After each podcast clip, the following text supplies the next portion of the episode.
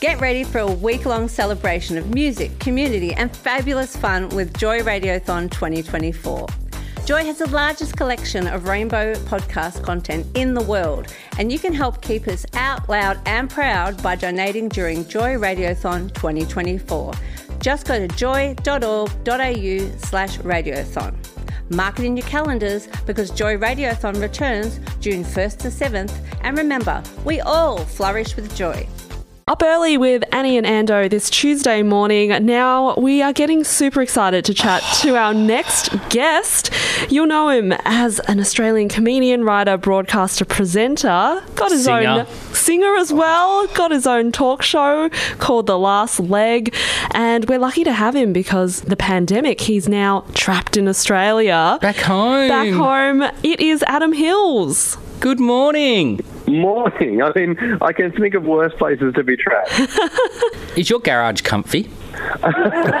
when we made the last leg, we made five episodes from my garage, which at first I thought it sounded really fun because they said, look, we'll have to film it at seven o'clock morning on a Saturday because that's 10 o'clock at night in London. Oh, And I thought, well, that's fine. I can get up at half five.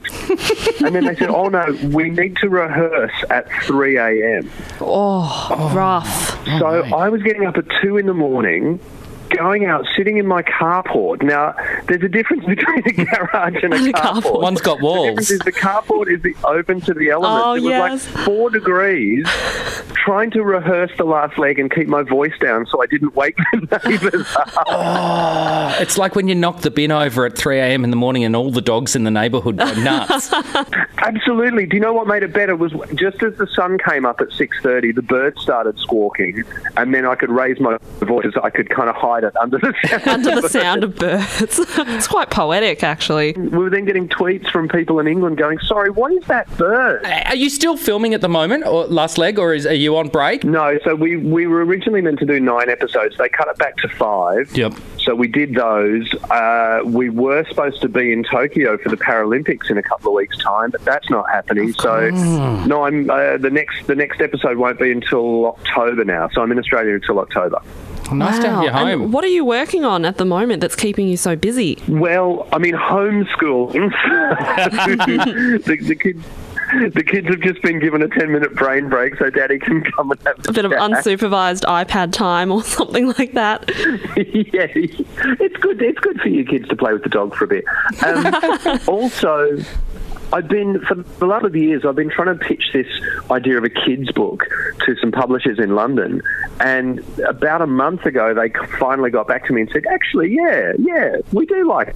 It." So now that I've got all this time on my hands, I'm trying to just carve out a bit of time in my day to be an author.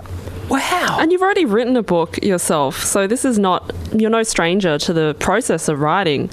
And I quite, I quite like the process of writing. Just the, the problem with this one is, I'm writing a book aimed at my daughter's age. Now she's ten, yeah. and every whenever I write a chapter, I give her a chapter to read, and she's kind of got a bit bored with it. Oh, no. Keep thinking of um, Harry it's Potter or really something. harsh. I mean, it's good to get feedback, but I, I'm not sure that I need it quite this brutal. Oh, there's such a tough audience. Kids, Kids, they'll be they so honest. Yeah. Yeah, I mean, look. At least I know I'm on the right track because you know she'll tell me if it's if it's good or if it's not. But I mean, there is a brutal rejection to be had when it's your own. or doesn't want to read Your own flesh and blood rejected.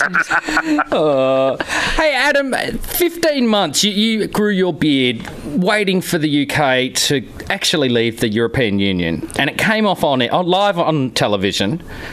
And you put it on eBay, but I, I couldn't get a bid in. What happened? Okay, so this is the weird. This is like the best and the worst of human nature. So when when my beard came off, I grew it for 15 months because I, I basically ran out of Brexit jokes. Said I'm just going to grow it until Brexit happens. Or the other. We shaved it off live on air.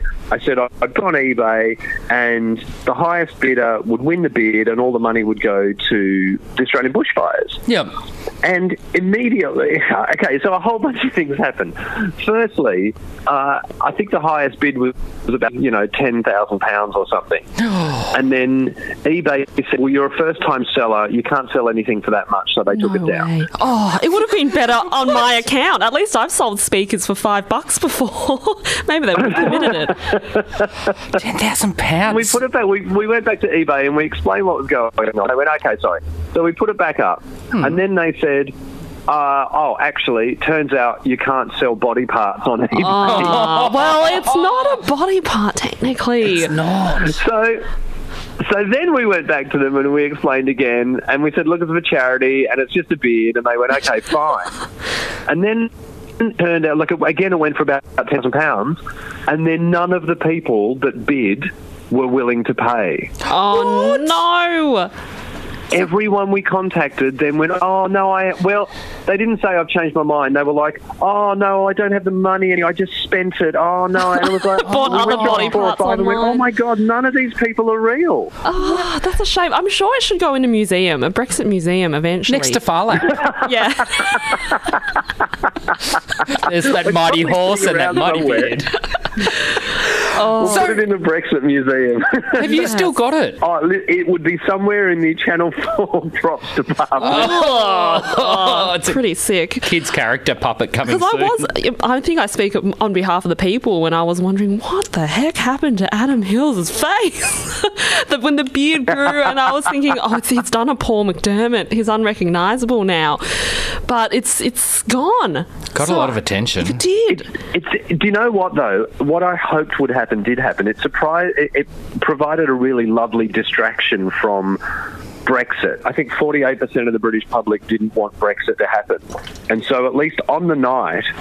At that, you know, anyone that was excited by it tuned into the BBC to see the coverage of Britain finally leaving the EU, and anyone that didn't Watched. tuned into Channel Four to watch my beard game. Oh, oh, that is brilliant. Brilliant. It was a joke that went too far, but sometimes they're the funniest. Hundred percent, I would know because the last time I chatted to you was my first time meeting you face to face at Easy Comedy, and it's been running every week to provide people entertainment during lockdown. And the first thing that struck me was how nice you are, and then I logged onto your website, and it's in all the testimonials that you're known, well known as one of the nicest comedians around. And I wanted to ask you, how does that feel? And do you ever just do nasty things to get it out of your system? Well, I have got a reputation for being nice. I mean, I think just because, I mean, it's a dream job being a stand up comic. There's not too much to be grumpy about, I don't think.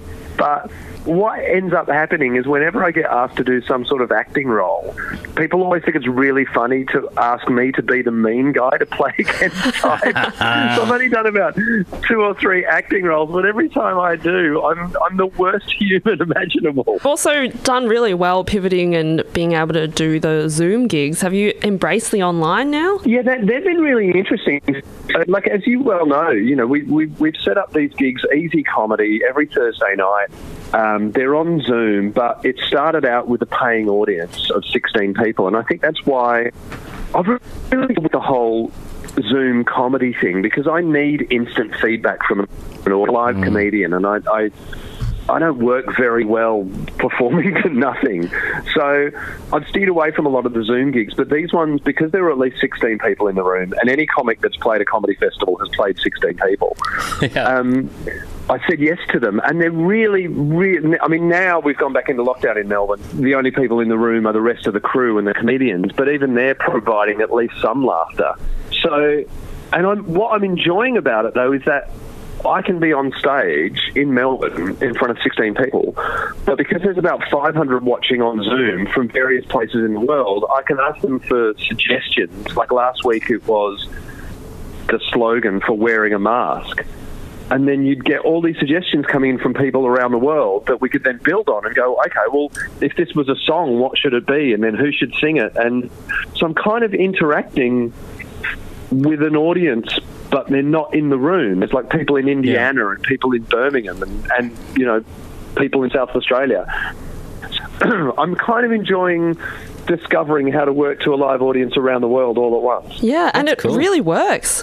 And you've had a little challenge like that every show, and it's gone off. So if people want to tune in, they can go and check out the lineup this Thursday. It's amazing. Celia Pacquola, Lloyd Langford, Alex Ward, Jordan Barr, Urvi Majumdar. They're all a good mix of up and coming plus established comedians. Seven o'clock on Zoom via the internet. Check it out at comedy.com.au. Thanks for chatting to us, Adam. Oh, Adam, we do need to say um, happy birthday for the start of the month too, mate.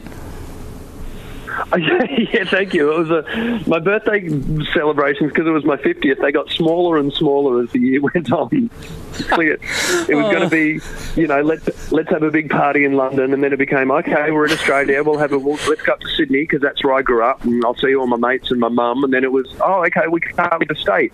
Let's go down the Great Ocean Road. What they don't want Melburnians there. Okay, let's just stay at home. Now it's being Oh, reduced to you and your carport. No, that's the studio now. You can't have it in there either. hey, uh, thank, thank you so much. Lovely to talk to you, and um, we look forward to catching up face to face when we actually can do that in this Yes. great country of ours. All the best. All right, cheers, guys. Look forward to it. Thanks, mate. This podcast was produced by Joy Media. You can support Joy's diverse sound and diverse community this June by donating to Joy Radiothon 2024. Go to joy.org.au slash radiothon. And remember, we all flourish with joy.